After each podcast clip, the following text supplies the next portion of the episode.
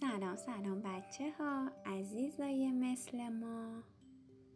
سیاوش پسر کیکاووس پادشاه ایران بود. کیکاووس شاه پسرش رو به رستم که بهترین پهلوون بود سپرد تا یه جایی دور از دربار اونو تربیت کنه. رستم سیاوش رو خیلی خوب بزرگ کرد. بهش سوارکاری، تیر کمون، شکار، رز، هدایت سپاه خلاصه هرچی که بلد بود بهش یاد داده بود. سیاوش بزرگ و بزرگتر شد. یه پسر معدب و قوی. خلاصه که از خوبی هیچ کس مثل سیاوش نبود.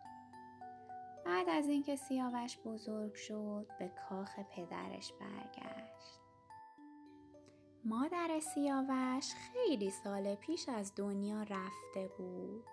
شاه هم یه همسر دیگه به اسم سودابه داشت سیاوش انقدر خوب و کامل بود که توی دربار همه بهش حسادت می‌کردن. تا اینکه سودابه بدجنس براش یه پاپوش درست کرد.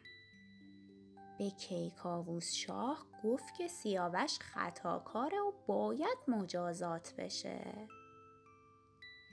پادشاه از اینکه پسرش بهش خیانت کرده باشه خیلی عصبانی بود. پیش سیاوش رفت و خواست اونو تنبیه کنه.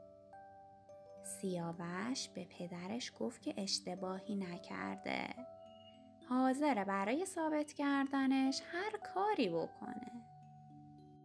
قدیما اعتقاد داشتن اگه کسی بیگناه باشه و از توی آتیش رد بشه نمیسوزه.